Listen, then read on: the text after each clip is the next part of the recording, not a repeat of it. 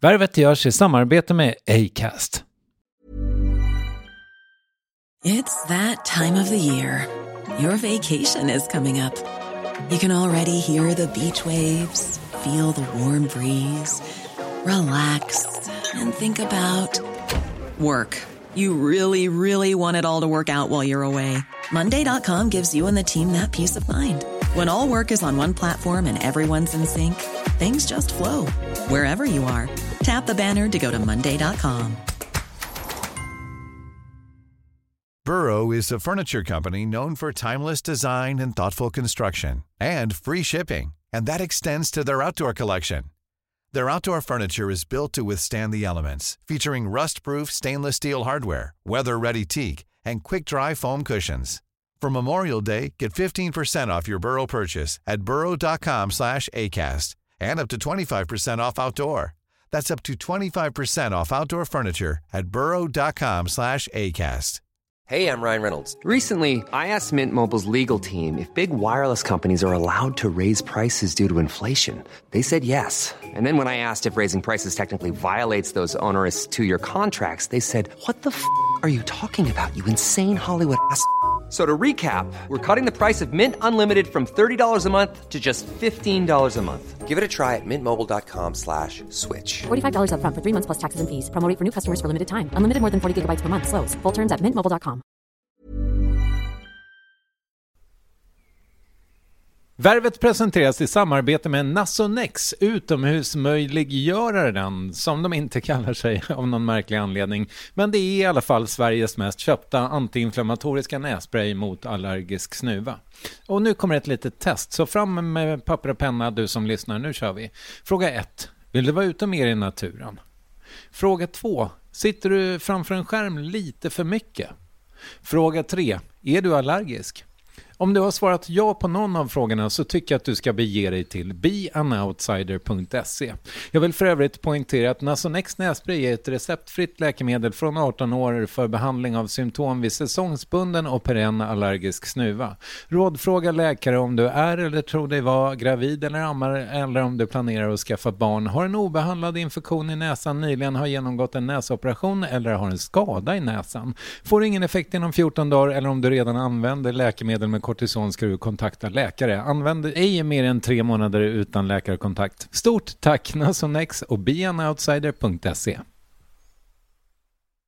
Om jag sitter och förhandlar med en som inte är van att förhandla med någon som mig, så tar de ibland sig friheten att kanske vara på ett visst sätt, ta upp saker eller du vet så här. Det blir en slags oprofessionalism helt plötsligt bara för att så här, ja, men hon är väl artist och flummig, det går väl an. Så att man kan slarva lite. Och jag tycker inte om det, jag är väldigt noga.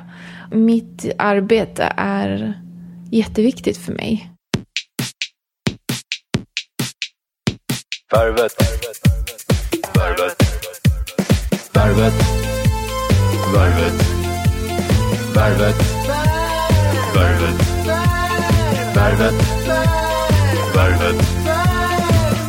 Hej, det här är Kristoffer Triumph som säger välkommen till det 152 avsnittet av Värvet som är historiskt. Och på vilket sätt då undrar du? Jo, det är första gången som en gäst i ett ordinarie avsnitt, nämligen avsnitt 100, återkommer i detta det 152 avsnittet. Och det är också roligt då eftersom det är exakt 52 veckor sedan senast. Så välkommen tillbaka Laleh. Idag är tiden bara din. Du slipper dela den med någon Reinfeldt.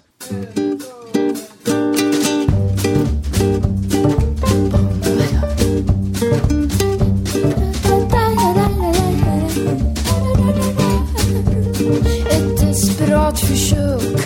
Det krävs ett hjältemod. Vem av oss är modig nog att rädda storebror, storebror, kära storebror.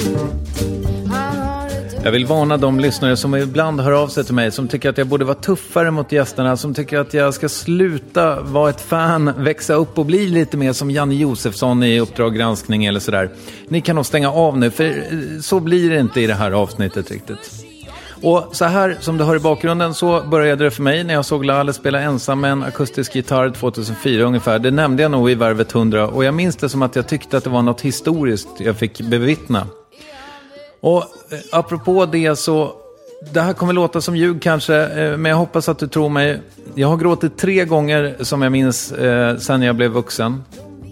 När jag var 20 så grät jag sönder en biovisning av Gilbert Grape så att jag fick ledas ut av min dåvarande tjej för att de andra i salongen skulle få se färdigt filmen, vilket jag för övrigt fortfarande inte har gjort. Det andra tillfället var när min son Love föddes och han kom ut ur sin mammas mage och var 10 sekunder gammal och berättade för världen att han fanns. Det var svårslaget såklart. Men den 3:e gången, det var i morse när jag såg Laleh framföra Live Tomorrow på Götaplatsen i somras från nya dokumentären Jag är inte beredd att dö än, en film som följt Laleh i 2 år ungefär. Jag skrämde livet ur min hustru Malin där i morse för hon förstod inte vad det var för ljud som kom ur mig. Det var så länge sedan sist hon hörde det. Och jag ska återkomma till dokumentären strax. Kanske också till gåtan, vi får se. Jag tänker att man skulle kunna kalla Laleh för Sveriges svar på Björk eller Kate Bush eller Paul Simon. Och det skulle vara tänkt som en komplimang, men det är samtidigt så sjukt missvisande. För även om allt det där är lite sant så finns det verkligen bara en Laleh. Och det är lika mycket så att Björk i sådana fall är Islands Laleh eller Paul Simon USAs. Ska jag sätta Laleh på kartan lite kan jag säga att hon är 32 år gammal, hon är född i Iran och vi nämner hennes föräldrar lite kort senare, men de satte sig upp mot regimen på något sätt och familjen fick fly. Jag tror för övrigt att låten vi hör i bakgrunden, den som heter Storebror, handlar om hur Laleh tänker sig ett liv med den bror som hon inte fick leva med för han avled av ett hjärtfel som barn. Och när Laleh var 3 hamnade hon i Minsk i Sovjet och när hon var 9 kom hon till Sverige. Och hon har musicerat sedan tonåren och så här berättar hon om det i dokumentären Jag är inte beredd att dö än.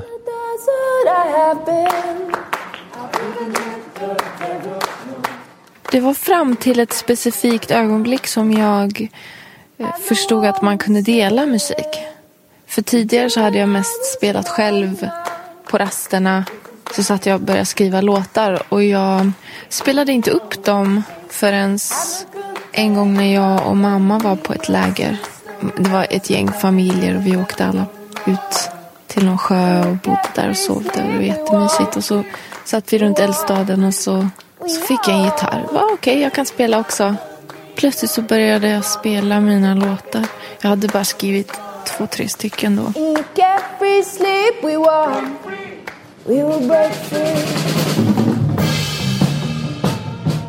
Och så den här enorma glädjen att hon blev så, alltså hon var så chockad för hon hade ingen hade hört tidigare så hon var helt va? Det kommer jag ihåg, det är en jättefint minne för hon blev så otroligt glad.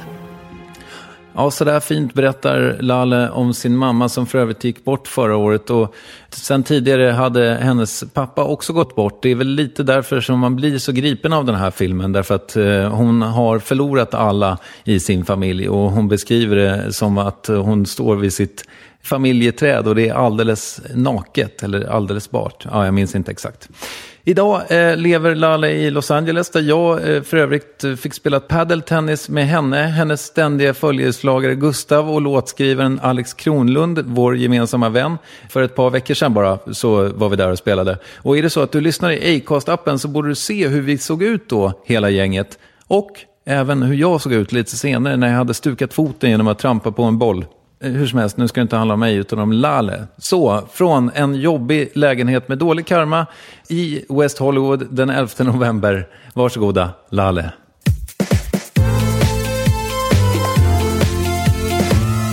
Och du har välsignat det här huset nu? Ja. Du kändes ganska proffsig på att välsigna. Ja. Har du gjort det mycket i den dag? Det var lite, alltså det är alltid bra att blanda in humor när det kommer till sånt. Okay. För säkerhets skull. Du är inte certifierad. Nej, man kan tyvärr inte. Mm. Men du, hur mår du? Bra. Vad fint. Du vaknade för 20 minuter sedan. Ja. Men du åt ju björnbär. Som var bra för rösten. Ja. Du ser. Men det är ju inte bara bra för rösten. Det är bra för alla hals och hela hinnor. Det är ju bra för hälsan generellt. Jag rekommenderar det. Och här finns det ju färska. Det finns ju inte i Sverige hela tiden. Vi är i Los Angeles. Ja. Bor du här? Alltså så fort någon säger hem, då tänker jag direkt på Göteborg. Konstigt nog eftersom jag inte bott där på några år. Men det är det som är hem. Jag, av någon anledning så är det så. Men du har varit här ett tag? Ja. Hur länge har du varit här? Så, alltså jag har ju varit fram och tillbaka här nu i några år faktiskt. Och nu, det är först nu som jag har liksom inget boende i Sverige och flyttat hit nu. I den här gången är det bara 2-3 månader bara som jag bokstavligen varit här. Men du har ingen hembiljett liksom? Nej. Vad spännande. Ja, det är lite kul. Jag fortsätter min resa. Mm. Förra gången vi sågs, jag var 17, var det? Det måste ha varit... 100-årsjubileum. Ja, precis. Alltså det är ganska exakt ett år sedan. Reinfeldt var... fortfarande statsminister. Ja. Mm. Och ledare för partiet, det är han väl fortfarande. Mm. Då bodde du i Grön Dal, i en villa. Grön Dal? Nej, jag kanske hittar på. Men du bodde i ett hus i alla fall. Ja, i typ Flemingsberg, Tullinge, Huddinge hållet. Precis mellan alla de kommunerna. Och hade liksom studio. Det verkade ha så... Det verkade så organiserat. Ja, jag vet. Ja. Nej, det var väldigt skönt. Nu är det inte så, kan jag säga. Och du ägde det huset, va? Ja. Men det har du sålt nu? Ja, det har jag sålt. Okej. Okay. Jo, jag hade det väldigt bra. Jag byggde min egen studiokomplex på... Så att jag hade det väldigt tryggt. Jag hade 2 studios. En för andra som kunde vara och så en för mig. Men inte nu längre. Det är fortfarande en studio så att säga, men den är... Nej, det är inte... Nej, okay, det är ganska svårt att sälja en studio på det sättet i ett sånt område. Det är ingen... Alla vill ju vara i stan liksom som jobbar. Mm. Så att nej, det här är ju mer ett så här familjevillaområde där man liksom bor... i skogen typ, och måste cykla till pendeln och sånt där. Så du fick sälja all hårdvara också? Ja, det här är så här ångestprogram. Nej, ja, men det är jättetråkigt för att det är ju lite så, men samtidigt så måste man också göra sig av med saker och liksom på något sätt börja om också. Jag tror att det är på gott och ont. Men ja, det är så, speciellt i min bransch så... Så som producent så allting, du vet ju själv, efter några år så är det liksom, är sakerna inte heller, det går inte heller att liksom sälja det direkt sådär. Ja, men här, köp min gamla liksom, Pro Tools-system från 2004. Det är ingen liksom, så det, visst det finns någon sorgligt i det, men det är också ganska häftigt att få börja om, antar jag. Också börja liksom på ny kula. Men hade du massa liksom instrument också som du fick sälja, eller? Ja, alltså, några har jag lagt i ett lager. Så att jag har ju lite vissa saker som man... Ja, men som instrument och sånt. Kanske man inte vill göra så av med alla. Precis så. Men man tycker om dem kanske lite extra. Men annars så... Det mesta har jag gjort mig av med. Hur mycket hade du med dig hit då? 3 resväskor. Så inga gitarrer och... Nej, jag hade 2 gitarrer sedan tidigare här. 2 Martin-gitarrer. Oj, ja. Det går bra nu. Ja. Är de billiga här? Billigare? Jag tror att de är lika billiga eller dyra överallt. Jag tror faktiskt att de är lite billigare här för transport eller... Jag vet inte. Men jag har 2 Martin hemma också. Mm-hmm. Så att jag har dem överallt för säkerhets skull. Ja, det är ju fantastiskt. Hur ser dina dagar ut här? Ja, men det är ungefär som hemma rent arbetsmässigt. Det är fortfarande jobb. Alltså jag jobbar ju precis fortfarande på samma sätt. Fortsätter att skriva låtar. Så det är egentligen samma sak. Det är väl kanske lite...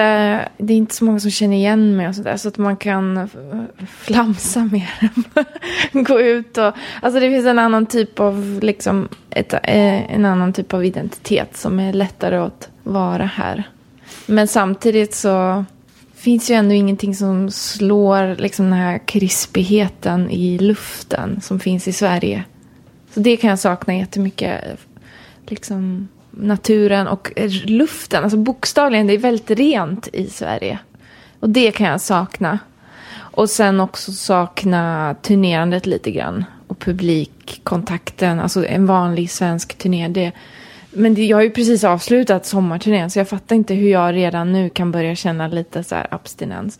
Men det tycker jag om. Jag vill liksom bygga upp en slags längtan. Men jag fattar inte hur jag kan börja längta efter att göra en turné bara ett halvår efter en jätteansträngande stor produktionsturné liksom. Så det är kul. Jag är glad att jag liksom...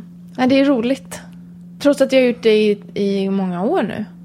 Men det är så kul om man känner frihet och en sån inställning till det man gör, så blir det alltid hela tiden nya saker man kan upptäcka. Och då blir det hela tiden roligt, man tröttnar inte. Och det är någonting som jag har förstått att man väldigt många gör efter ett tag. Efter att de hållit på efter ett tag så blir de lite trötta. Och det har jag fått förklarat för mig. Att det är så. Att säga, vad ovanligt att du inte tröttnat på att göra det här. Men det är ju att jag gör ju inte samma sak varje turné. Jag byter hela tiden form och hittar nya sidor av mig själv hela tiden. Och också lär mig nya saker av andra och dansar eller vad det nu kan vara. Så det finns ju alltid någonting nytt att lära sig. Det är ett vettigt sätt att se på det kanske.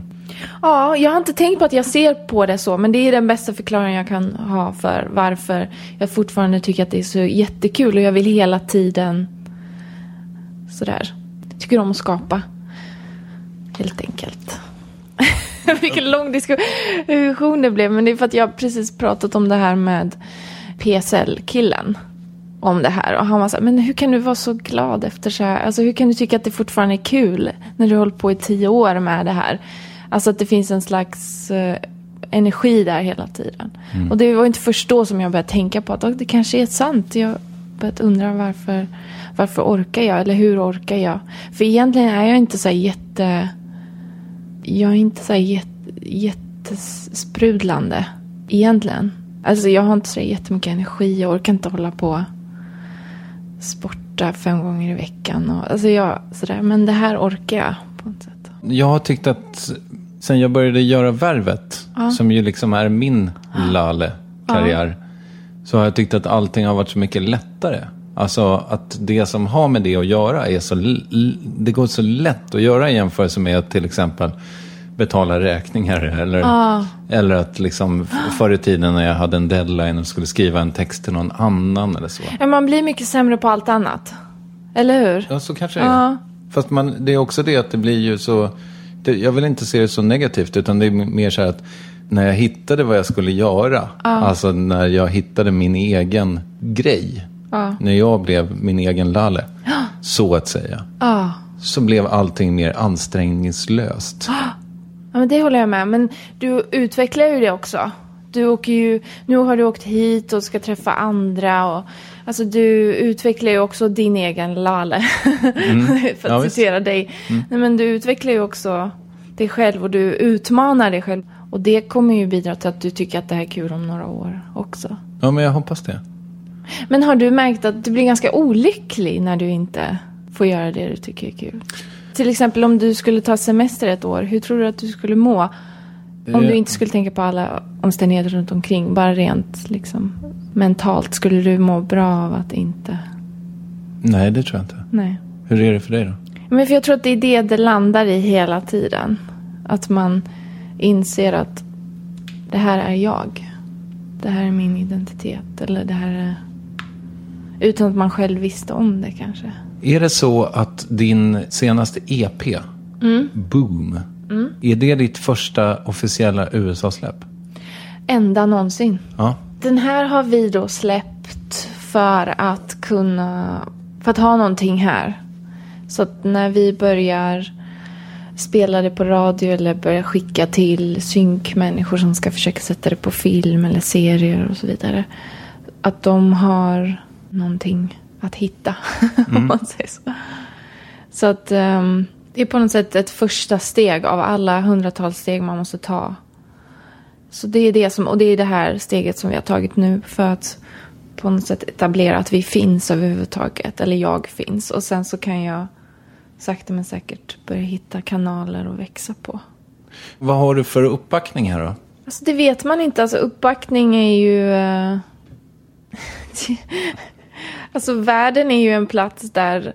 Alltså jag vill inte säga att USA, för det är mer eller mindre kanske så i Sverige också. Men i här specifikt också, kanske lite mer, så är det så att ju bättre det går desto mer uppbackning får man.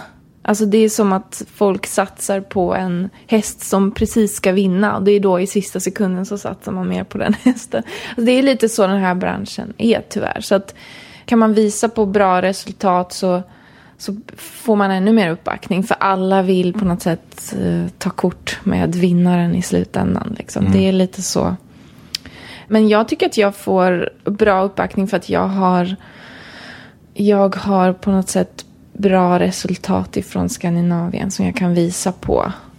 För tyvärr så biter det liksom inget annat. Det är väl lite så.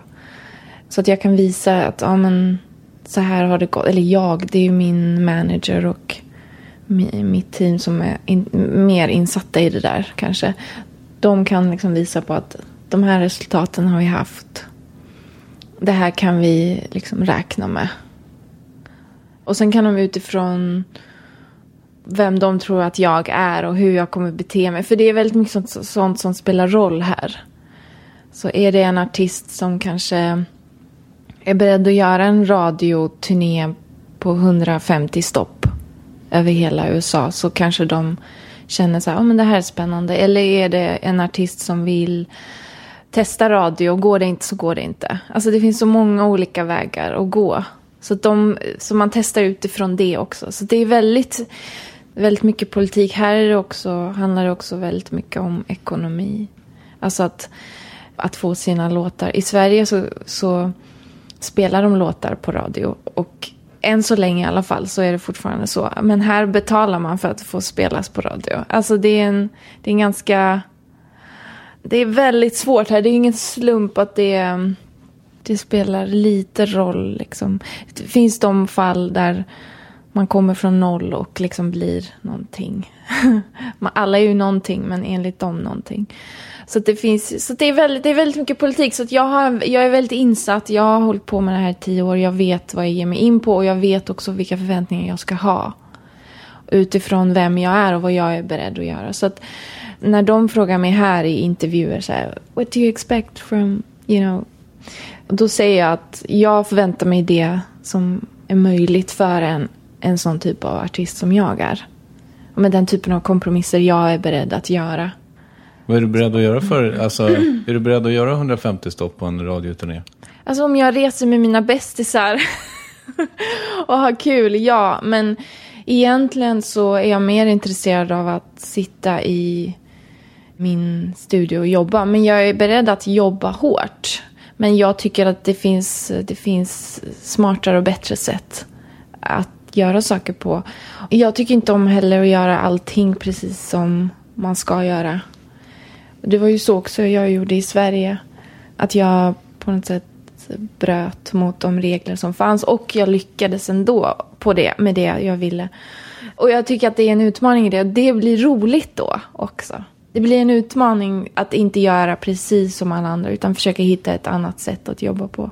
Och anledningen till att jag inte vill göra som alla andra, det är inte för att det bara är att man är rebellisk. Men det har också att göra med att det är inte kul när någon liksom big shot som sitter och andas tungt och bara, du ska göra så här. Alltså det är inte kul att följa de råden. Av någon anledning så är det inte kul.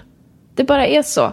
Sen så kan man ta in informationen och verkligen bearbeta det och göra sin egen analys. Liksom. Men ja, det finns någonting väldigt tråkigt med folk som vet allt. Jag tycker de är lite irriterande, därför vill jag heller inte. Jag vill liksom inte att de ska fortsätta tro det. Och jag har bevisat att de hade fel. Vilka regler bröt du mot? Det var ganska många. Jag blandade språk på min första skiva. Jag producerade den själv, vilket man inte trodde att jag kunde göra. Visserligen tog det 3 år. Men och jag lärde mig musikteknik, vilket man inte trodde att jag kunde. Därför man försökte para ihop mig med andra. Så det fanns många liksom, saker som jag gjorde i situationstecken fel. Men det var ju helt rätt och jag visste det. Och då blir det ännu roligare, för när man då når de resultat som man når, det blir en annan typ av glädje. Och det bidrar ju också till att man blir lite lyckligare på något sätt. Inte för att man har nått framgång. Jag tror inte framgång gör en lyckligare. Men om man når framgång på sitt eget sätt och känner att man har förändrat sin egen värld i alla fall.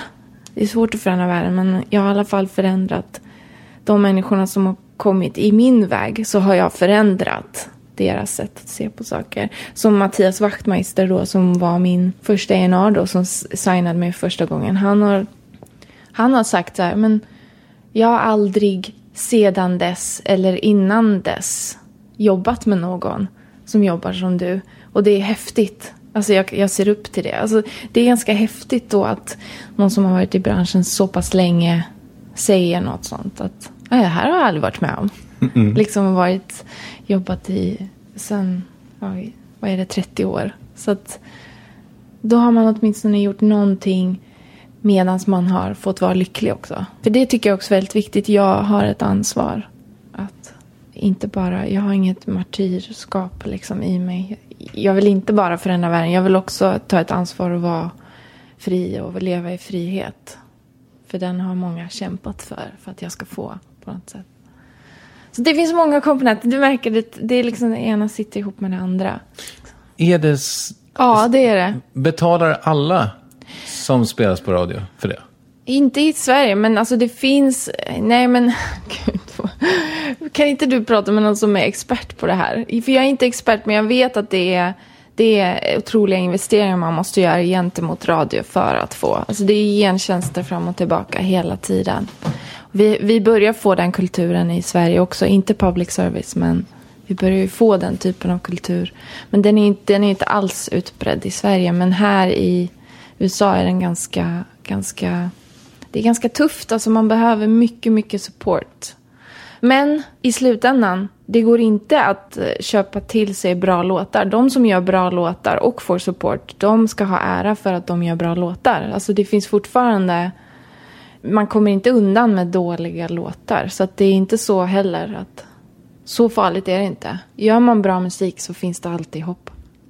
När jag kom hit, när jag bestämde så här, ja men jag ska göra en podcast på engelska. Jag läste det någonting, du skrev det i någon tweet eller något. Mm. Ja, fattar de dig? Ja, alltså när jag pratar engelska. Nej men din grej.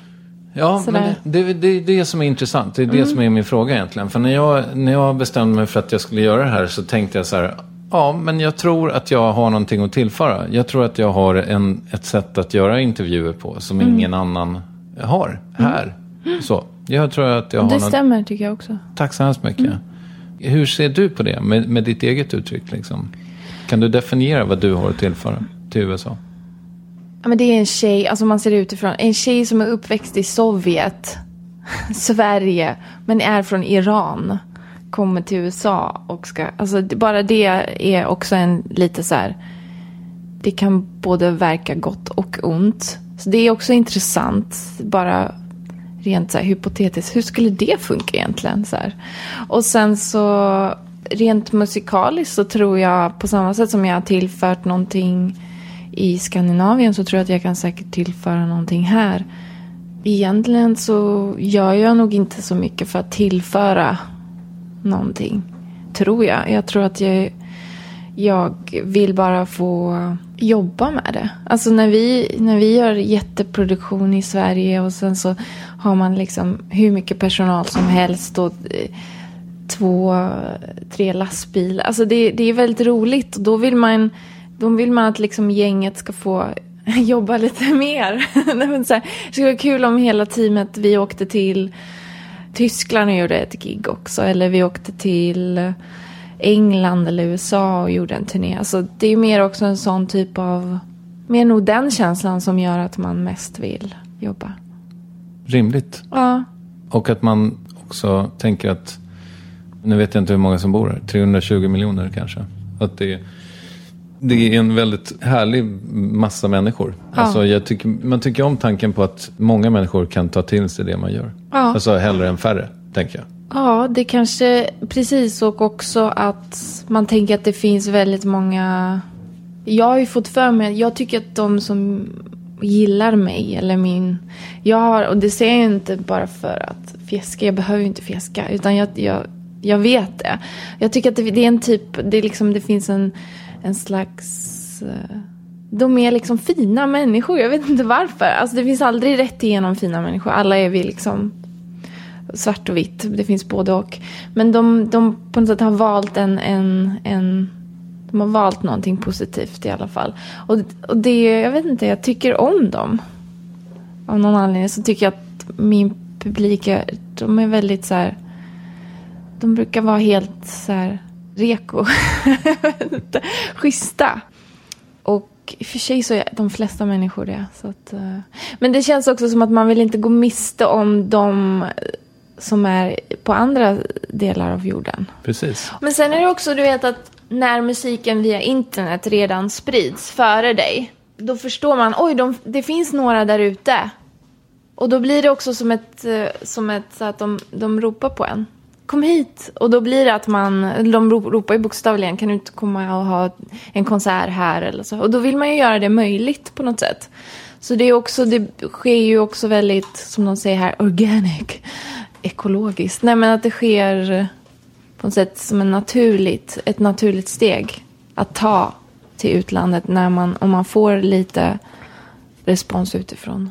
Ja, men jag kommer ihåg det när jag gjorde research på dig, att du har ju liksom, det kändes verkligen som att dina fans var över hela världen. Mm. Och det är ju otroligt häftigt att de har hittat dig. Ja, och då blir man ju lite så här, ja men då kanske det är dags. Ja. För jag har inte trott det tidigare, alltså under de här 10 åren så har jag inte varit så jag har inte tänkt att, eller liksom jag tänkte att jag hinner inte, jag måste. Men när man då ser att det finns, som du säger, då blir det lite kul. För då tänker man, ja men de är väl också liksom fina på något sätt. Att man vill åka dit och se dem och uppleva och fortsätta få spela. Vi får se. Men det gäller att vara realistisk. Mm. Är det hemligt? Men du är ju signad till Max Martins förlag här. Mm. Vad innebär det för dig? Eller här? Är du det över hela världen kanske? Eller det vet jag inte hur det funkar. Nej, ja. Jo, jag är det i hela världen. Men det ser lite annorlunda ut. Alltså jag är inte det riktigt i Skandinavien. För jag behöver ju inte riktigt ett förlag där. Men jag har inget emot.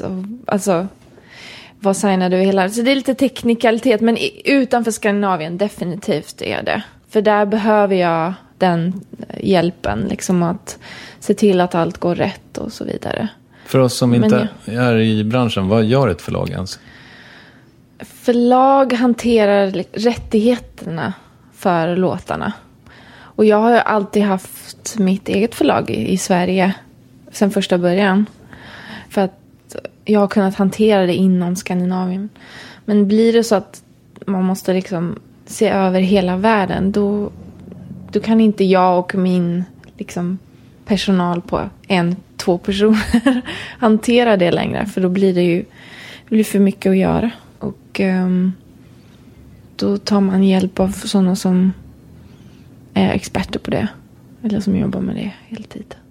När du sa så här att vi har gett ut en EP här för att ha någonting och liksom jobba med, då är vi i det här fallet du och ditt förlag till exempel, och så en av de grejerna som de gör då, det är att försöka få ut din musik i reklamfilm eller i tv-serier eller så. Ja, försöka få precis folk att höra. För att det som sker här, det är också ett konstigt system, men när de spelar en låt de testkör en låt kanske i en vecka eller 5 dagar eller något sånt där. Eller jag vet inte, men de testkör en låt i några dagar och sedan så ringer de upp folk och säger, känner du igen den här låten? Och om folk säger nej, då tar de ner låten ifrån sin radiolista. Och det är visst låter det jättekonstigt. Och då är det så att ju mer folk har då hört den via andra medier eller via alla möjliga tv eller internet eller vad det nu kan vara, desto mer känner de igen låten. Och därför svarar de ja på den frågan, och därför fortsätter radio att spela låten. Så det är väldigt mycket, det är väldigt intressant system de har här, och det gör att ju mer folk känner igen låten, desto större chans har du att bli spelad på radio Och spelas det på radio så är det en väldigt viktig komponent i resten av ekvationen. Liksom. Ja, då har jag förstått att man är så här... Det är nästan viktigare numera än typ iTunes-listan och Billboard. Och... Ja, för det är ju så... Speciellt här i USA så är det ju fortfarande... Folk lyssnar på radio jättemycket. Alltså det avgör så mycket. Och tyvärr så tittar också skivbolag och de som lägger musik på film och så, de tittar också på radiolistan och ser hur populärt är det här. Så att det blir en slags... Det ena går in i det andra hela tiden. Och, så det är väldigt... Det är en konstig ekvation som man försöker lösa. Men har du liksom ett... Du blir så här lite orolig. Bara, men hur ska det gå till? Nej, men jag är jättenyfiken för att det är ju... Jag är också det, för jag är inte liksom... Jag är inte expert på det här. Det här är också nytt för mig. Det är också väldigt roligt att få lära sig det här och förstå hur det funkar. Har du ett annat skivbolag här än hemma i Sverige? Mm. Och vilket är det? The Island. Har du en manager här? Och... Ja, det har jag. Ja. Hon heter Angelica Cob. Och hon är rätt tuff. Det var svårt att hitta. Jag har kanske intervjuat 20-tal managers. Men hon var den första som var en hon. Men det är inte därför jag har valt henne. Utan hon var också den som liknade mig mest. Alltså jag kände att jag kunde relatera till henne mest.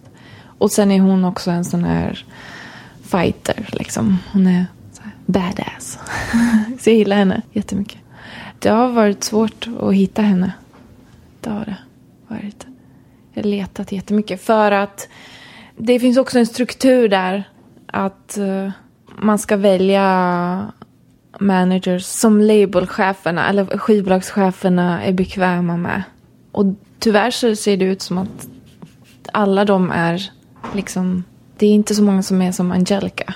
Och de är alla lite så här... sådana som man kan tänka sig sitter så här i styrelser. Det är så här, alla är typ 50 och män. Vilket jag inte... Jag har inget emot det, men jag kan liksom inte också bidra till det genom att välja det där hela tiden. Så det finns ju också ett... Där har jag också förändrat lite grann min lilla värld. Sen vet jag att det är en droppe i havet. Det spelar ju ingen roll liksom vem jag väljer som manager. Men för henne spelar det roll. Och för mig spelar det roll. För hennes värld. Och för min värld. Och den är väl också viktig. Men hon är jätteduktig. Ja. Och hon och jag kommer ta över. På ett eller annat sätt. Vad kul att höra. Ja. Det känns som att det är så himla lätt att känna sig liten i den här stan. Mm. Kan man väl säga. Mm. Men man måste ha en slags inbyggd... Självkänslan, den tror jag att vi alla slåss med fram och tillbaka. Men ett självförtroende som på något sätt är sunt. Och en hyfsad verklighetsuppfattning. En sån typ av kombination behövs för att man ska överleva här. Och inte ta saker personligt. Eller, för det kommer bli ganska mycket... Alltså det är ju tradition här att man ska ha blivit droppad av sitt skivbolag minst 3-4 gånger innan det funkar. Så de flesta går igenom de här processerna. Så att är man någorlunda realistisk så kommer man inte bli nedslagen. Alltså rent mentalt. Utan man får helt enkelt se verkligheten för vad den är. Ja, det låter ju ännu tuffare kanske än jag trodde. Men känner du dig liten här då, ofta? Jag känner mig aldrig liten. Vad bra. Mm. Jag har aldrig känt mig liten. Jag har känt mig maktlös. Det har jag gjort av uppenbara skäl. Liksom det liv jag har levt. Det har jag känt, maktlösheten. Men jag har alltid känt mig stor som människa. Och jag tycker att vi alla är det egentligen. Men det låter ju bara fånigt. Så att, men jag tycker jag är det. Det är en gåva jag har fått av mina föräldrar. Och, alltså att jag bär på en historia som också... är ganska cool. Så att det bygger på något sätt, det finns en grund. Svårt att beskriva exakt sådär, men man förstår väl, hoppas jag. Ja, jag tror. Ja. Finns det sidor med Los Angeles som du ogillar? Jag vet faktiskt inte, det är ganska svårt att, det beror på vems världsbild man pratar om, för det är ju, den är väldigt uppdelad i olika världar, och i Sverige så tror jag att vi vi eller väldigt många i mainstream-kulturen, alltså de tänker liksom Hollywoodfruar eller vad det nu kan vara när de tänker Hollywood eller USA eller och LA, medan jag tänker ju något helt annat. Jag tänker ju Farmers Market, där bönderna kommer med ekologisk mat och man får gå och handla färsk frukt som man kanske inte får, man kan bara göra på somrarna i Sverige. Alltså jag tänker helt andra saker. Så alla tänker ju helt olika saker när de tänker LA. Och sen tänker man USA. Det går ju inte alls, för det är så olika. Det är som att säga Europa. Det är så olika. Och det vet ju du också. Men jag försöker bara säga att jag kan inte svara på den frågan. För jag vet inte vad vi pratar om. Vilken del. Vilken av de här världarna är det vi pratar om. Och det är också en del av USA. Att det är så konstigt, det är så olika beroende på vad man är. Jag kan tycka att om vi kör. Du tänkte säga den sociala situationen. För det tycker jag kan vara lite att man måste verkligen kämpa här jättemycket. Folk, vi som är svenska medborgare och är uppväxta i den typen av trygghet.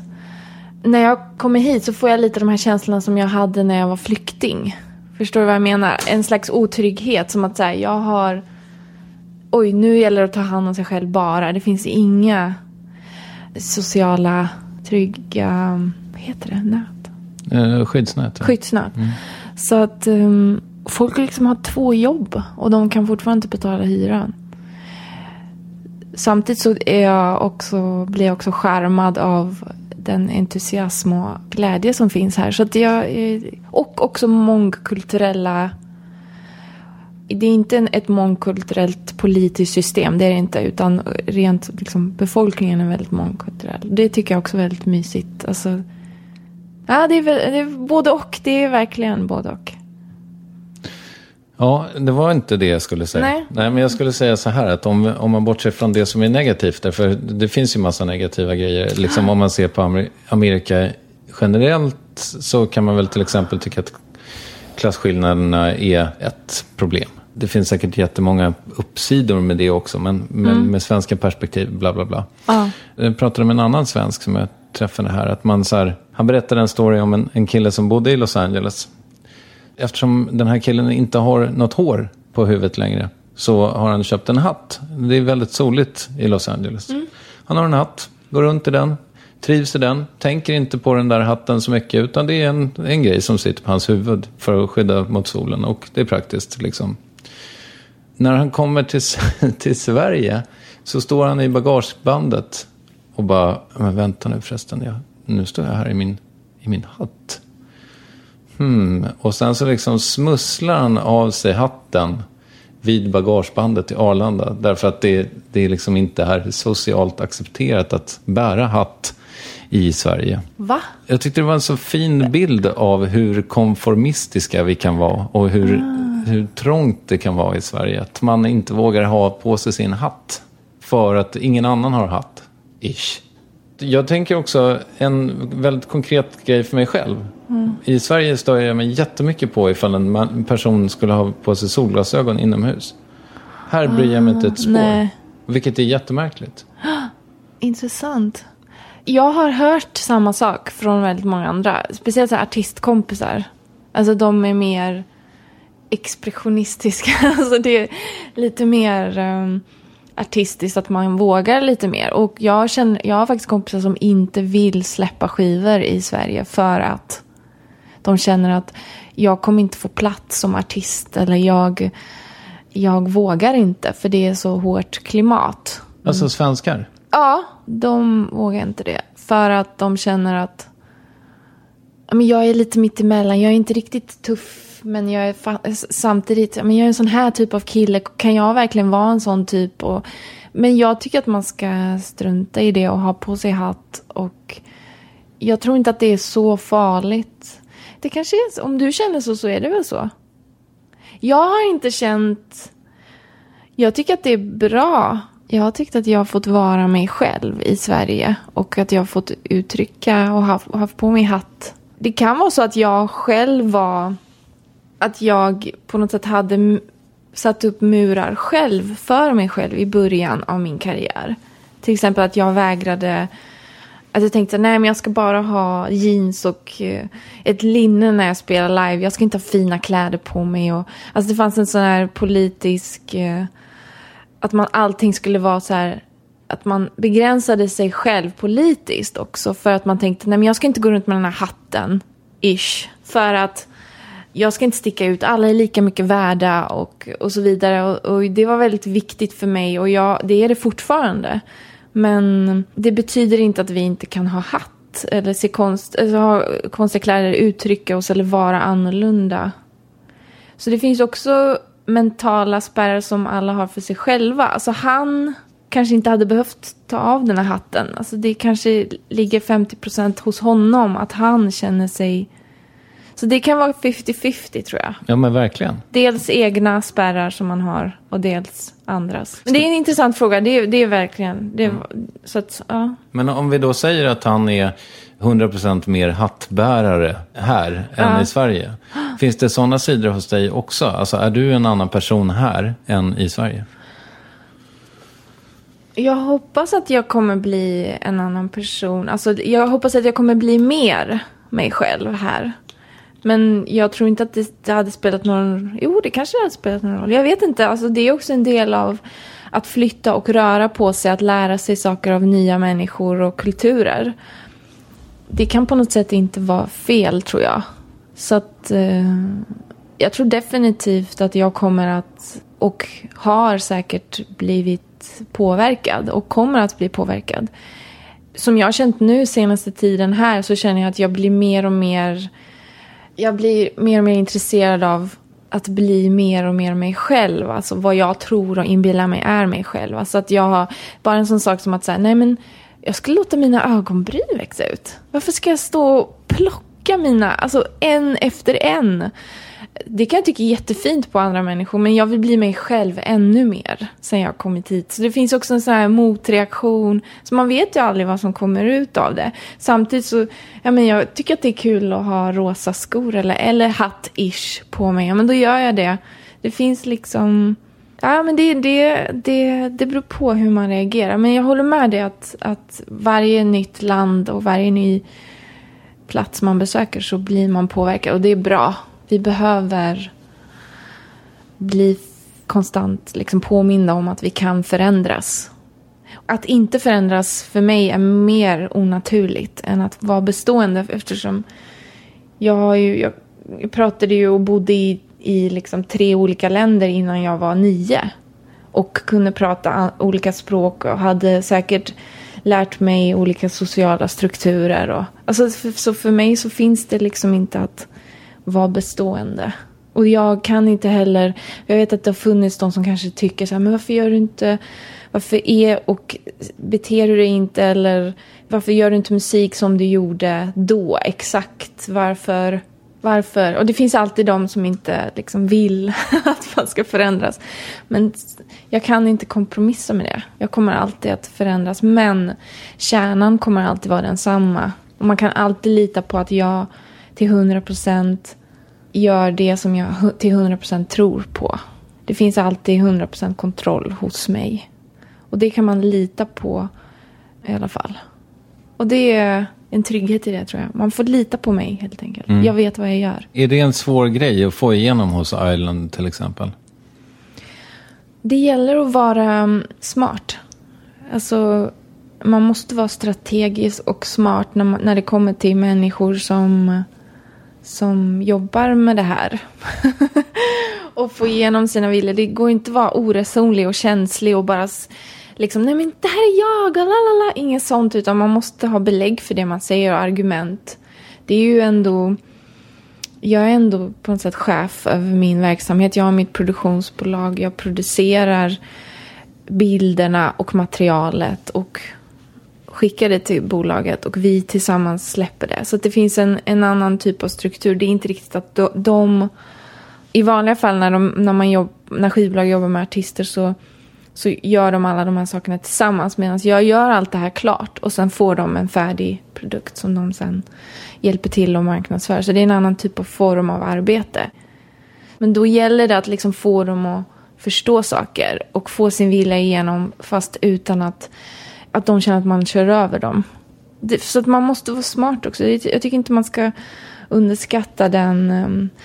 Det har min mamma lärt mig jättemycket, att vara strategisk och smart.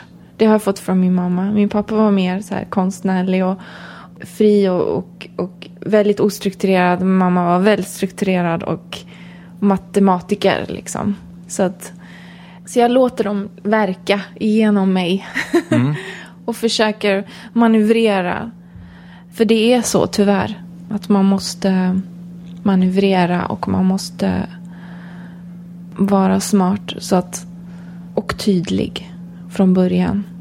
Inte överraska helt plötsligt eller, och veta vem man är. Så att man säger ungefär så här kommer jag kräva av er. Ungefär så här kommer jag vara. Så de här sakerna är viktiga och så vidare. Stapla upp tydligt så att alla vet vad de ger sig in på. För mig är det viktigt att vara liksom en bra businesswoman. Det är viktigt. Det finns liksom en heder i det också, tycker jag. Och det är en konst, tycker jag. Det är också spännande att kunna hantera det. Jag hörde ett inslag på NPR här i radion, eller i bilen. Mm. Jag vet inte varför de pratade om det persiska sättet att dricka te. Men att man i alla fall, och det här kände inte jag till, men att det är väldigt, om du nu hade kommit hem till mig här nu, vilket du i och för sig har gjort, och jag hade liksom haft möjligheter att göra te, nu har jag inte det, men så ska ju du inte vilja ha det väldigt, väldigt länge, har jag förstått. Alltså det är så man gör. Du vill inte förrän du börjar dricka teet. I princip så ska du vill inte vara till besvär. Det är en väldigt persisk grej, har jag förstått. Ett drag. Vi har ett ord för det också. Ja, berätta. Tarof. Okej. Okay. Hur präglar det dig, så att säga? Lever du med det här? Ja, jag försöker tämja det. Och inte låta det. För speciellt från min pappas sida. De är från norra Iran. Och där är de väldigt kända för att på något sätt bli överkörda. Mer eller mindre. There's never been a faster or easier way to start your weight loss journey than with PlushCare. PlushCare accepts most insurance plans and gives you online access to board-certified physicians who can prescribe FDA-approved weight loss medications like Wegovy and Zepbound for those who qualify. Take charge of your health and speak with a board-certified physician about a weight loss plan that's right for you. Get started today at plushcare.com/weightloss. That's plushcare.com/weightloss. plushcare.com/weightloss. Hey, it's Ryan Reynolds, and I'm here with Keith, co-star of my upcoming film, If, only in theaters May 17th. Do you want to tell people the big news? All right, I'll do it. Sign up now and you'll get unlimited for $15 a month and 6 months of Paramount Plus Essential Plan on us. mintmobile.com/switch. Upfront payment of $45 equivalent to $15 per month. Unlimited over 40 gigabytes per month. Face lower speeds. Videos at 480p. Active Mint customers by 5/31/24 get 6 months of Paramount Plus Essential Plan. Auto renews after 6 months. Offer ends May 31st, 2024. Separate Paramount Plus registration required. Terms and conditions apply if rated PG. Many of us have those stubborn pounds that seem impossible to lose, no matter how good we eat or how hard we work out.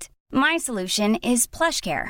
PlushCare is a leading telehealth provider with doctors who are there for you day and night to partner with you in your weight loss journey. They can prescribe FDA-approved weight loss medications like Wegovy and Zepbound for those who qualify. Plus, they accept most insurance plans. To get started, visit plushcare.com/weightloss. That's plushcare.com/weightloss. Yes, ny sponsor. Värvet presenteras i samarbete med Sveabank. Och jag menar inte att ta ner stämningen, men dessvärre är ju lågkonjunkturen här, vilket innebär att de flesta branscher har det tufft och också väldigt många privatpersoner. Jag vet själv vad det är att ha en trasslig privatekonomi. Det var struligt i många år för mig och låg ofta post i hallen med trista logotyper i ena hörnet. Och jag hade också i flera års tid ett helt gäng betalningsanmärkningar. Och tyvärr är det nog många som har det svårt att få ihop till räkningarna just nu, som har hamnat i ekonomiskt trubbel. Och det här Sveabank kan kliva in med något som kallas skuldfinansiering. Där löser de skulder hos inkasso och till Kronofogden, och till och med om Kronofogden vill sälja ditt boende har Sveabank möjlighet att hjälpa till. I den här tjänsten får du en personlig handläggare som gör en grundlig genomgång av din ekonomiska situation. De tar kontakt med dina kreditgivare och när ett lån beviljats löser de dina skulder skulder åt dig och samla dem i ett enda lån med en avbetalningsplan som din ekonomi klarar av. För om du har hamnat i klister, du är inte ensam och kanske kan det här hjälpa dig. På svea.com/skuldfinans kan du läsa mer. Tack Sveabank. För att Tarof är väldigt utbrett. Det är utbrett över hela Iran, men det är mest där, så att från min pappas sida då, så det är omöjligt att komma hem till en faster eller till någon och inte gå därifrån med massa mat eller frukt eller saker, för att de liksom, för att de tar upp för. Så det handlar inte bara om att säga nej till saker, det handlar också om att pracka på andra saker. Alltså här har du, ta med dig det här, du behöver det. Och liksom ge. Så det finns definitivt. Det påverkar mig lite grann. Jag är lite sådär spontan, så att de som jobbar med mig vet att det är lite farligt om jag blir förtjust i, om jag jobbar med, typ om jag jobbar med dansare till exempel, så tycker jag de har varit så trevligt. Kan vi inte bara extra, alltså jag kan göra sådana spontana grejer att jag vill liksom ge, men samtidigt så har jag också ett ansvar för min verksamhet och min framtid. Det är ju ingen, jag är ju min egen chef och jag ska kunna liksom ta hand om mig själv i många år framöver.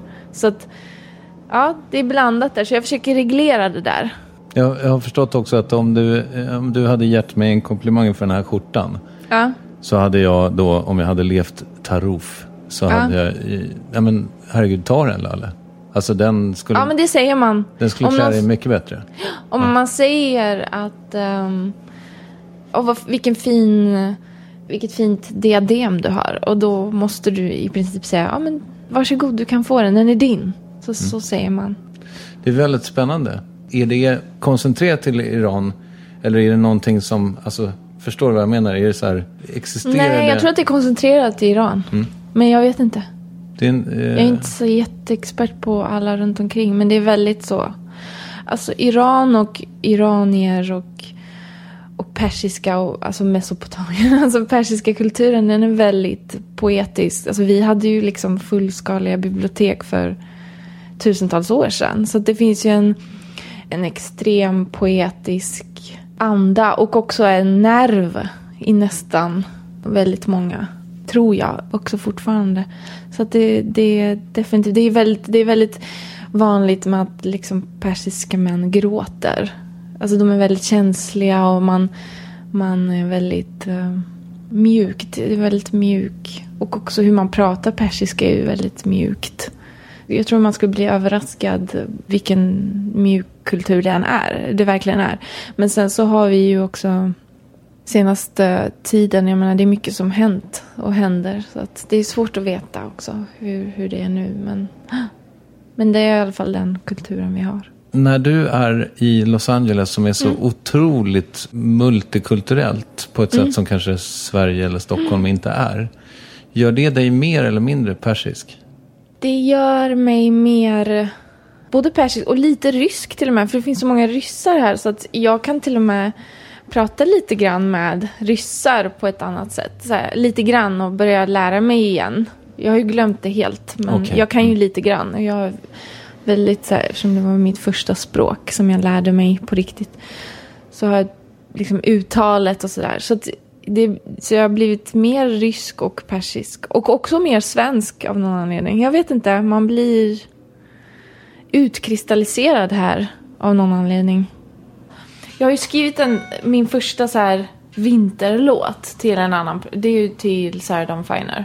Jag har skrivit en låt som är väldigt, för mig väldigt svensk. Det är verkligen min svenska sida som har skrivit den. Ja. Och alla andra säkert. Men då har jag skrivit en text här som får mig att känna mig väldigt svensk när jag sitter i en bil på Sunset Boulevard liksom, på väg någonstans. Och när jag lyssnar på den, hennes då känner jag mig så otroligt svensk. Vill du höra texten? Gärna. Ja. Vinterland. Jag ger dig mitt liv. Du får mina dagar under ditt snö, ditt träd. Jag väntar här under din skyddande hand.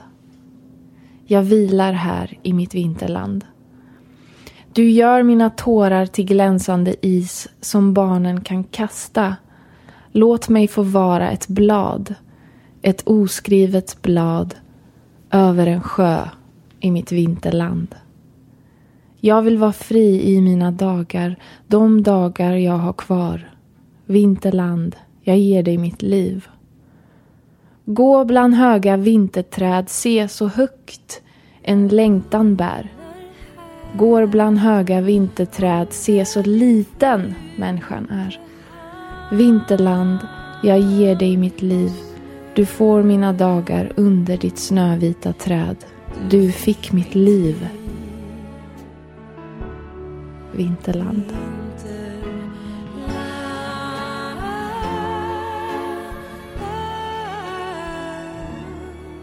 Fint. Ja. Så när jag skrev det här så kände jag så här, jag har valt Sverige och Sverige har valt mig. Och det finns någonting, det finns liksom en hemlighet där på något sätt. Så att när jag hör den här liksom mitt i centrala LA, då känner jag mig verkligen svensk. Och jag längtar verkligen hem. Apropå det här med vem jag är. Samtidigt så är man också, vet man ju också att man har hela livet framför sig. Och man kan alltid bära med sig det här svenska eller det här persiska eller det här ryska. Allt det nu man har liksom varit och är. Och att det finns alltid mer. Det finns alltid liksom säkert mer jag kan lära mig. Det kan ju inte vara över nu. Jag är ju inte så gammal än.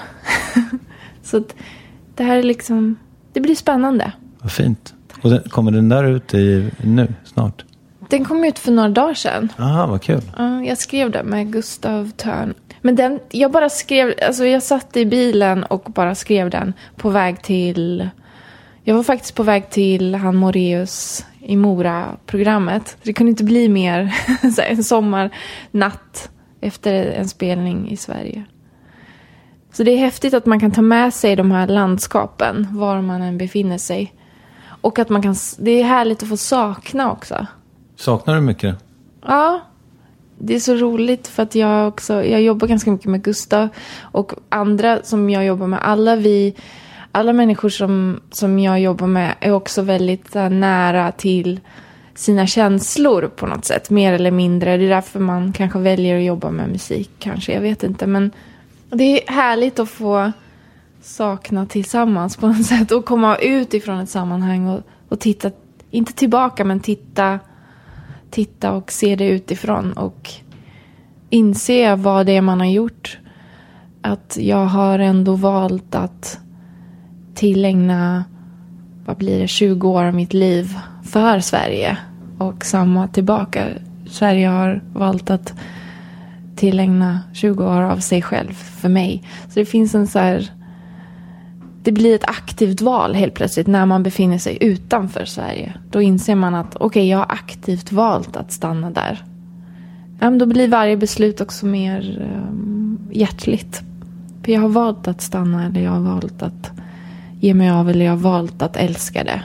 Det blir mer frivillig på något sätt och medvetet val. Och även, alltså det har ingenting med att göra med att jag är från, att jag bott i andra länder innan jag kom till Sverige. Även Gustav eller andra svenskar som jag jobbar med, de blir också så här tårögda när de hör den texten eller vad det nu kan vara. Att oj, det är sant, alla vi gör ett val att stanna kvar på en plats. Och det finns ett givande och tagande och en ömsesidig tacksamhet som måste få finnas. Ja. Mm. Nu får du rädda mig ur det här med en annan fråga. Vad jobbade dina föräldrar med? Min mamma jobbade som, hon studerade litteraturvetenskap, matematik och sen så kom revolutionen i Iran och sen så flyttade hon till Sovjet. Där studerade hon litteraturvetenskap igen.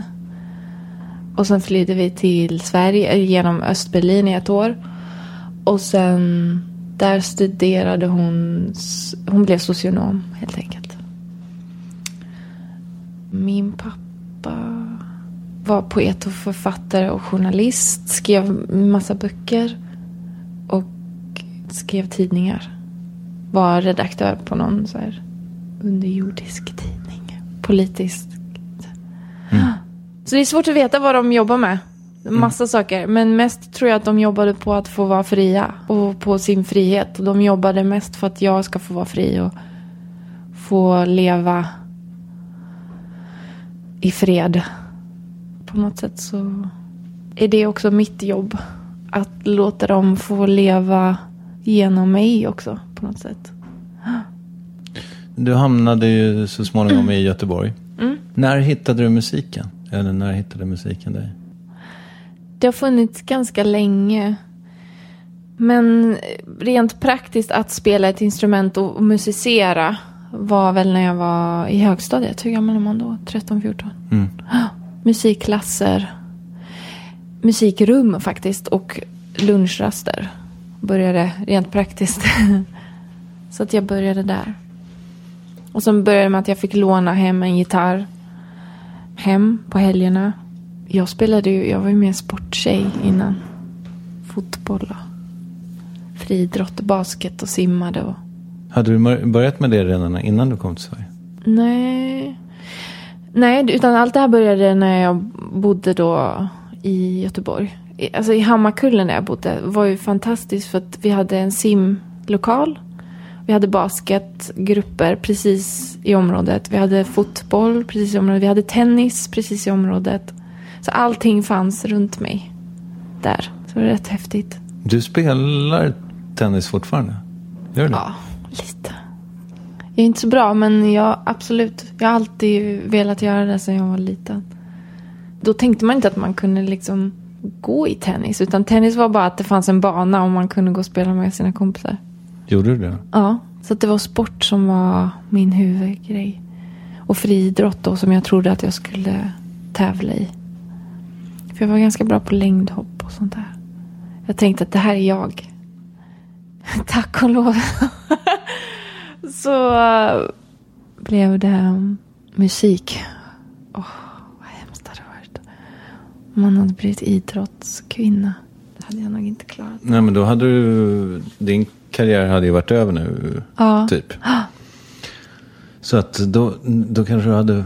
börjat med musiken nu istället. Mm. Fast jag skulle egentligen blivit vetenskapskvinna. Mm-hmm. Nej, men för jag... När min naturkunskapslärare i högstadiet förklarade för mig vad liksom hypotes är. Och sa han, hypotes är... Innan man gör ett experiment så gissar man vad resultatet är. Och det tyckte jag var så kul att få gissa. Och hitta på hur jag tror att saker och ting gick till. Och då... tyckte han att jag skulle bli vetenskapskvinna för att jag tyckte att det roligaste var hypotesen, inte själva utförandet av experiment. Jag var inte så intresserad av saker, alltså rent fysik och sånt, utan bara att vara teoretiker. Det tyckte jag var roligt. Och tänka och fundera, hur delar celler sig? Och jag tänkte ut så här går det till, utan att veta. Så var det kul att gissa och fundera på de här sakerna. När jag intervjuade dig förra gången så pratade jag lyriskt om hur det var att se dig på scen för första gången. Mm. Och sen dess så har jag träffat andra människor som också liksom såg dig på scen för första gången och tyckte att det var, alltså inte vid samma tillfälle, utan som när de utsattes för dig på scen första gången, så var det en nästan religiös upplevelse, därför att det var någonting helt annat. Mm. Kommer du ihåg första gången du stod på scen? Jo, det är jag säkert, men första gången som det du beskriver, alltså att jag kände att publiken faktiskt var med mig och att jag förstod att oj, de här har hört min låt. Att den här chocken, den fick jag nog när jag spelade på Debaser, tror jag. Du vet, någon kväll. Jag hade precis släppt Invisible som var min första singel. Och så plötsligt hörde jag att de sjöng med. Det kommer jag ihåg som väldigt starkt minne. Att jag tyckte att det var så konstigt. Hur kan de låten? Jag förstod inte. Tog en stund och så bara just det, de kanske har hört den på radio och lärt sig den. Och det kommer jag ihåg att det var konstigt att jag stannade upp en stund och kanske stod still i 10 sekunder och tänkte bara, vad är det som händer? Och bara titta på dem. Det kommer jag ihåg som en viktig stund. Sen så första gången någonsin, jag vet inte, jag har alltid stått på scen, även i Ryssland och sånt där, så var det väldigt mycket uppträdanden i skolan och nu vet man ser så här folk som gör formationer du vet i Sovjet liksom, att alla går på rad och har flaggor och så gör de ett mönster av alla för. Alltså det har alltid funnits ett uppträdande involverat i mitt liv på ett eller annat sätt.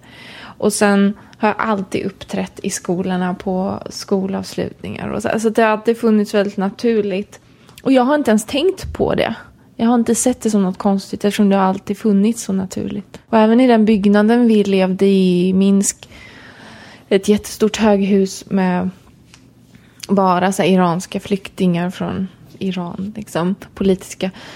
Alla vi barn, det var så här uppträdanden varje helg. Liksom. Så här, nu är det föreställning. Så att det har alltid funnits. Det är inget konstigt. Nej, för det var väl det som var grejen med att se dig alltså på scen. Därför att det fanns en självklarhet hos dig redan från början. Mm. Alltså att det var, vilket ju kanske är ovanligt. Och ett förtroende för publiken. Kanske det. Alltså jag känner att de inte så, det är inte ufon jag spelar för det, utan det är för sådana som är mer eller mindre som mig. De har ungefär samma känsloregister. Alltså det är inget konstigt, utan det finns en gemenskap. Och det finns något magiskt i att kunna identifiera sig med andra, tror jag. Och jag tror att det där magiska eller religiösa som du beskriver kan vara just att identifiera sig med någon annan. Mm. Musik är ju magiskt i och för sig. Ja, fast alltså när, som jag minns det också, så var det det handlade inte bara om musik med dig. Nej. Det handlade om liksom karisma, som är ju ett väldigt svårt... Jag bara gömmer mig. Ja, men det är ju ett väldigt svårt begrepp som är svårt att definiera vad det är. Men vad heter det? Du har ju det väldigt, väldigt mycket. Tack. Det är jag som ska tacka, som får utsättas för den. Nu går jag. Tack. Detsamma. Tycker du? Jag tror att man måste ha... Jag måste i alla fall vara väldigt intelligent för att kunna göra intervjuer. Och jag tror att det går ihop lite grann. Jag tycker i alla fall folk som är karismatiska är oftast väldigt nyfikna, tycker jag. Och intresserade. Och man ser på något sätt en 100-procentig närvaro i deras blick. Att jag tycker att det här är spännande. Vad är det som pågår? Eller det finns massa frågetecken. Och det finns ett intresse. Det tycker jag är på något sätt... Det sitter ihop med karisman. Men någon som är liksom trött och vet allt. Det finns ingen glitter i ögonen och det finns ingen karisma då, tycker jag. Du sa förut att ingen människa är liksom helt god eller helt ond eller så. Vad har du för onda sidor? Precis som alla andra, tror jag. Men jag är medveten om... Eller medveten, men jag... hanterar dem. Jag tycker att de är intressanta. Jag tycker om att hantera den frågan. Hela Colors, alltså låten till exempel, I had a talk with the shadow and the light fighting for me. Så det finns ju, jag bearbetar den frågan, och att göra det och på något sätt bara kasta ett ljus över att det finns en sån konflikt inom oss allihopa och att medvetandegöra den. Det känns meningsfullt. Det känns som att jag gör någon nytta när jag gör det där. Men jag vet inte riktigt hur. Men... Och det är viktigt.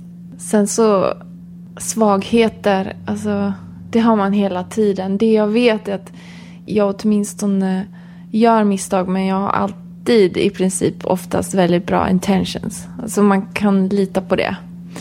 Sen hade jag önskat att jag var lite mer alert. På vilket sätt? Ja, men lite så här, hade lite mer till övers. Alltså bättre tålamod. Förväntar mig mycket professionalism från människor. Och du vet, jag är väldigt där, man ska hålla det man lovar. Och väldigt noga är jag. För det är ju också väldigt ofta som konstnär eller som artist eller som en, kan man säga, kreativ person. Nej, men folk beter sig väldigt annorlunda beroende på vem de har att göra med.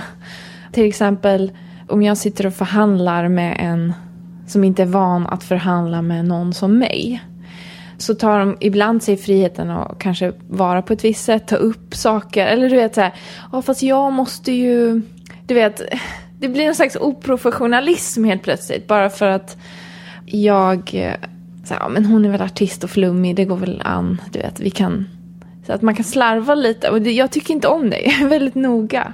Och väldigt så här, mitt arbete är jätteviktigt för mig. Liksom, det är mitt livsverk. Och jag ägnar 100% av min tid till det. Och det är jag väldigt noga med på något sätt. Så på det sättet så är jag också väldigt hård och tydlig. Liksom. Men sen så har jag det här persiska som vi pratade om, tarofen, att man ändå vill vara vänlig. Så det är också en kamp som jag försöker hantera. Ja, det är mycket problem. Men det viktigaste är att jag har kontroll över mitt liv. Och det känner jag att jag har. Och det är viktigt för mig. Det är väldigt invecklat. Det är ju, så att jag är tydlig och sådär. Det är jag. Men det tycker inte jag egentligen är något negativt. Egentligen. Det är nödvändigt. Jag har behövt utveckla den sidan. Jobbar du med skam någonting? Hur menar du? Alltså skäms du för någonting ofta? Alltså har du problem med det? Nej. Alltså jag vill inte skämmas. Men jag skäms inte så ofta, nej. Det är inget jag njuter av. Jag tycker inte det är kul om jag skulle göra det, men nej. Hur menar du då? Typ nej, men... att om jag skulle ha den här hatt-ish som du pratade tidigare, hatten. Ja. Eller är det så du menar? Eller? Ja, till exempel. Eller att man säger dumma grejer? Eller... Nej, eller jo, kanske, men inte mer än average. Det tror jag inte, för att jag har väldigt enkelt att skämta om... Ja, nu håller jag på så där igen. Alltså, jag har väldigt en enkel inställning till mina misstag. Det har nog snarare varit ett problem att jag även kan skämta om andras misstag. För jag tänker att de är som mig. Att de inte kommer bli jättearga om jag tar upp... Ja, men nu gjorde du det här misstaget igen. Och liksom, precis som jag gör med mig själv. Till exempel folk jag jobbar med. Och då tror jag att alla andra är sådana. Och då, när det finns stolthet där, då... kan det bli problem. Då blir de ledsna för att du är taskig. Och tar upp då tror de att jag är taskig, men egentligen är det bara, men va? Vi skojar, alltså jag är ju din kompis. Vi skojar ju om det här. Eller, jag förstår inte. Så det finns ju definitivt. Så nej, jag är nog inte sån. Men jag tror att jag kan vara lite, inte blyg, men jag orkar inte. Till exempel om jag går på en fest här, så om de börjar säga, jaha, vem är du? Jaha, är du det? Och de blir intresserade av min karriär i Sverige eller du vet så här, och ska tycka att det är så spännande, då skäms jag inte, men jag blir inte heller blyg, men jag kan känna så här, jag är snarare lite så här bara, no, I don't have a job. Jag är hellre lite otrevlig då istället för att behöva liksom prata om mig själv. Men nej, egentligen inte. Alltså jag tror inte att man kan nog inte vara så där jätterädd om man går upp på scen framför tusentals människor i en jättekonstig kostym som jag kan ha ibland. Mm. Alltså, och bara tycka att men det här ser väl okej ut. Det här är väl kul, eller du vet. Fast skamligheten kanske hade kommit ifall du snubblade i den, eller om du sjöng fel, eller inte kom ihåg texten, eller var full på scen. Ja, det är nog sant. Jag hade nog kanske skämtat bort det eller tyckt att det var roligt. Eller liksom inte på riktigt kanske så här bara, åh vad kul det här var. Utan bara tyckt att skrattat åt det då och sen gått vidare. Men gör du det? Snubblar? Gör du misstag på det sättet? Kanske. Inte så ofta. Nej, jag har inte det, känslan av det. Det känns som att du är ganska perfektionistisk. Ja, noga. Ja. Mm. Vilken var din första låt du skrev? Det minns jag faktiskt inte. Det var länge sedan jag gjorde det. Jag minns inte vad den hette. Jag tror det var en törnrosa eller någonting. Någon sån. Det handlade om någon prins som skulle komma och rädda, men att hon inte väntade eller något sånt där. Och vaknade upp själv. Passande nog. Hur gammal var du då? 12, 13. 13, 14 kanske. Mm. Högstadiet. Hade du lätt för att skriva musik? Ja, jag har väldigt lätt för att skriva. Ja, du har alltid haft det? Ja, tack och lov. Det här, du vet, vi pratar om Bob Dylan som skriver låtar på 2 minuter och, eller vad var det han sa, 7 minuter, och sen Leonard Cohen som skriver låtar på 7 år. Så att uppenbarligen finns det väl inga rätt och fel, men jag älskar när både text och melodi och ackord på något sätt flödar ut samtidigt, att man inte behöver fixa och dona så mycket. För det är då det blir bäst på något sätt. Sen så, vissa låtar får man kämpa med väldigt länge. Sunday Young fick jag kämpa med jättelänge för att få den att bli perfekt. Och inte bara på ett visst sätt. Eller du vet. Så det vissa låtar tar lång tid, även om initialt så är de väldigt snabbskrivna. Men det tar tid att få ner hantverket och liksom få det bra sammanhang, att producera det på ett sätt så att det väcker rätt känslor, helt enkelt. Mm. Så att det verkligen blir som jag känner att den ska vara, och inte bara slänga ihop något. Var spelar du in här? Eller gör du det? Lite grann, ja. Det är jätteroligt. För det är väldigt inspirerande att vara här, för de pratar ju hela tiden engelska och de säger saker som är genialiska, fast de har ingen aning om att de gör det. Så att det finns väldigt mycket. Ja, det finns väldigt mycket. Den här Boom som jag skrev nu för det här nya EP:n här. Bara det uttrycket Boom fick jag för att jag var här. Ja, så att det är väldigt, väldigt inspirerande, och också se det här som jag pratade om, renligheten, att det är ändå en stor stad med sina brister, om man säger så. Det finns en slags dirt som jag sjunger om. Leave the dirt in the earth to bloom. Before you go, let your heart go boom. Så det finns också att lära mig av charmen. I det här kaoset så så växer det fortfarande blommor. Så det är ganska kul att få bevittna det här. Och det är väldigt inspirerande. Så ja, jag skriver här jättemycket. Och var spelar du in? Dels spelar jag in hos Martin studio, och sen så spelar jag in. Jag håller på och kämpar med att skaffa mig en fastighet här på ett annat sätt, som jag gjorde i Sverige då, så att jag kan bygga min egen studio här. Så det håller jag på att jobba på nu, och hitta ett hem som jag kan jobba i. För som du hör nu, det är ljud hela tiden. Man kan liksom inte så här, hyra en liten lägenhet i stan och sitta och jobba som man kanske skulle kunna gjort. Man måste liksom bort från all trafik, upp i bergen någonstans. Ja, det är jättejobbigt att jobba med ljud här. Ja. Det är nog därför också som det här är den sista intervjun jag gör i den här lägenheten. Ja. Men det har varit en fantastisk sådan. Tack, detsamma. Det är väldigt härligt att vara med dig, tycker jag. Ja, vad skönt. Det är väldigt spännande. För mig är det väldigt kul. Hur är det? Vad är det för?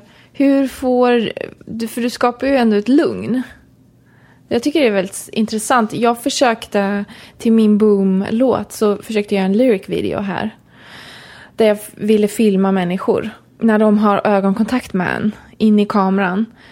Och det var ganska kul, för då gick vi runt här och ingen visste vem jag var. Så det var ganska kul att göra min egen video på plats och vara regissör och inte artisten. De visste liksom inte. Och då sa jag så här: nej, men she's an artist from Sweden. Jag kunde prata om mig själv.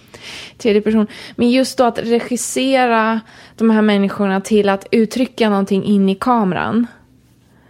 Och säga saker och få dem att känna trygghet. Allt det här som är på en sätt regi faktiskt. Det var ganska spännande. Och det är lite samma sak här, att man regisserar på något sätt ett rum som man kan få vara fri. Och det tycker jag saknas idag. För det är hela tiden åsikter som kommer fram och inte reflektioner och sådär. Så jag tror det är också en del av varför du har blivit framgångsrik i det här området. Tack så mycket. Du, jag tänkte på en sak. Mm. En fråga som jag hade funderat på ifall jag skulle sno från Inside Actors Studio eller från Proust Questionnaire. Så jag tänkte att jag testar det på dig. Vilken är din största rädsla? Jag vill inte bidra till något ont. Jag vill inte att vad jag anser människor som liksom trampar på andra människor ska benefit from me. De jag jobbar med vill jag ska vara... Jag vill tycka om de människor jag jobbar med. Och det är också anledningen till att det tagit så lång tid att hitta rätt samarbetspartners. Både i Sverige och i utomlands. Men att jag vill... Jag gillar inte business as usual. Jag vill inte bidra till det. Så det är en politisk rädsla som jag har. Sen har jag ju andra rädslor rent som person. Men de är ju ganska ointressanta egentligen. Alltså det är väl alla vanliga rädslor som man har. Men vadå, vilka alltså man kan vara rädd om, du vet, fina människor. Eller jag vet inte vad det kan vara. Jag har inte så mycket... Är du rädd för döden? Ja, men det tror jag. Alltså jag är inte rädd för döden, men jag tror att jag har en... Jag tyckte att det var så tråkigt att folk har pratat om dödsångest. Och då menar jag inte folk i våran ålder och så vidare, utan mer sådana här som man har... Människor som man på något sätt har avmänskligat för sig själv. Till exempel Bergman och alla de här som har jobbat... De har man tänkt så här, men åh. Men egentligen så förstår jag dem. Har jag börjat förstå. Alltså det tar också tid att mogna in i den insikten och förstå, oj, det är kanske det här jag håller på att hanterar. Och det kanske inte är en slump att jag pratar om ljuset och mörkret och alla de här sakerna. Men samtidigt så är jag är på något sätt 100% säker på att jag är driven av någonting positivt. Och jag vet inte varför, men jag bara känner så. Jag har den, det är naturligt. Och det är ingenting som jag har skaffat mig själv. Det är inget som jag har mediterat mig till. Eller du vet, vad det nu kan vara. Utan jag har fått den av mina föräldrar på något sätt. En, så otroligt mycket kärlek och ljus. Så att det är bärande. Och på något sätt så vet jag också att jag är omhändertagen. Jag vet inte hur, men det känns som att du vet, som de tar hand om mig. Så att jag vet inte. Men det är samtidigt inte så där religiöst heller. Jag har ingen aning, men jag vet att det finns någonting. Vad säger du? En ljus kärna. Tror du på Gud? Hela min hjärna ropar nej. Men jag tror inte på Gud, men jag tror på... Men jag vill tro på Gud. Jag tror på Gud. Men jag tror inte på Gud. Men jag tror på Gud. Så här, hela tiden. Jag tror på... Så jag har faktiskt ingen aning. Så jag skulle nog säga att jag inte vet. Du är agnostiker kanske? Ändå inte. För att jag vet inte. Jag tror... Men vi vet ju inte. Det kan ju finnas parallella sanningar. Alltså det finns ju kanske flera verkligheter. Jag har ingen aning. Men jag är inte så intresserad av att ta reda på det heller. För jag tycker inte att... Jag tror inte att jag kommer få veta. Tro är ändå tro och inte veta.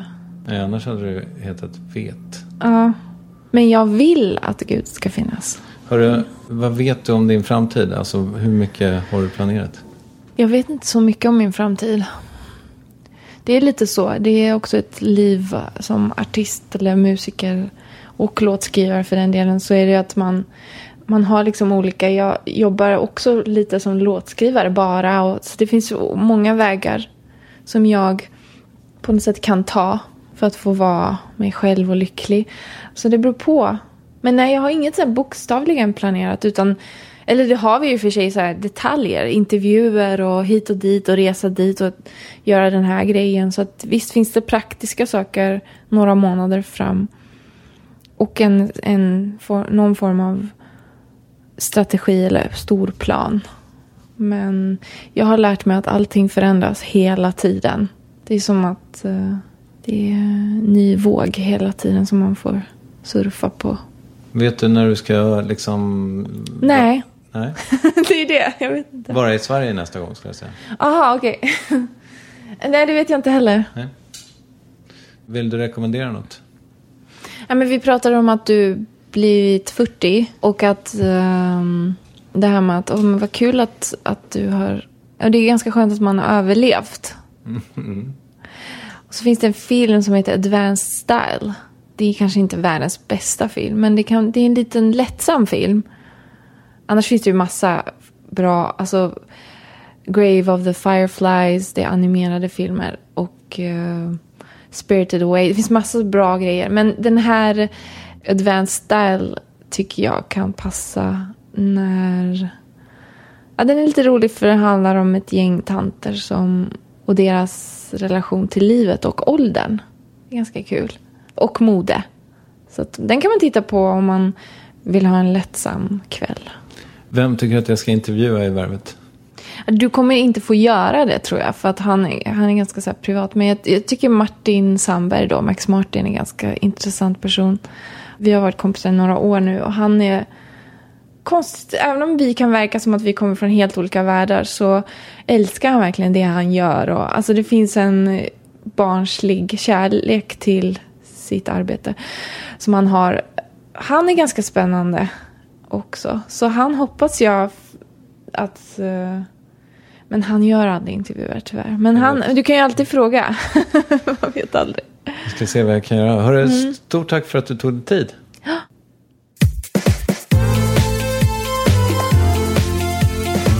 Ja, Laleh, vilken fin och generös person. Hon, det blev liksom att hon sa massa snälla grejer om mig, och de hade kanske vi klippt bort ifall det inte var så att det ledde fram till någonting, och det sa någonting om henne också. Jag bad Kalle Gustafsson Järneholm, som var en av regissörerna bakom den här fina, fina dokumentären om Laleh, att beskriva henne. Och han sa att hon är den mest dedikerade människa han någonsin har träffat. Och då spelade han ändå i Soundtrack of Our Lives och har spelat med världsstjärnor över hela jordklotet. Laleh är verkligen en superstjärna och en av de största artisterna som vi är samtida med. Och då blir det så naturligt att det är hon som är den första rena återbesöksgästen i Värvet. För att hon är så unik i sitt artistskap att jag tror att hon om bara något år kommer vara på samma sätt som Abba och Benny, som hon för övrigt spelar med i den här dokumentärfilmen och som hon har gjort den här Chiquitita med nu till förmån för UNICEF, så kommer hon att vara Laleh med hela världen på samma sätt som hela världen är med i Laleh på något, ja, nu blev det kanske väl, ja, jag vet inte. Och jag grät så mycket i den här filmen. Jag tycker ni ska se den. Skriv någonting förresten på Twitter om det, därför att den har inte fått någon riktig biodistribution.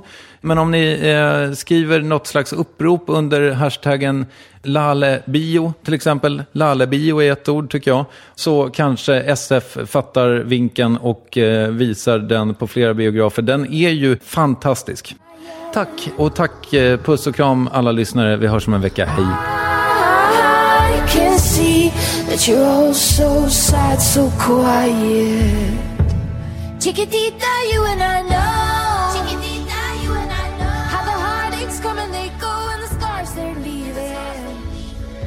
We'll be dancing once again, and the pain will end.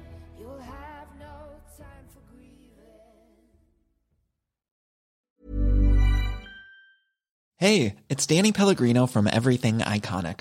Ready to upgrade your style game without blowing your budget? Check out Quince. They've got all the good stuff, shirts and polos, activewear, and fine leather goods, all at 50 to 80% less than other high-end brands. And the best part? They're all about safe, ethical, and responsible manufacturing. Get that luxury vibe without the luxury price tag. Hit up quince.com/upgrade for free shipping and 365-day returns on your next order. That's quince.com/upgrade.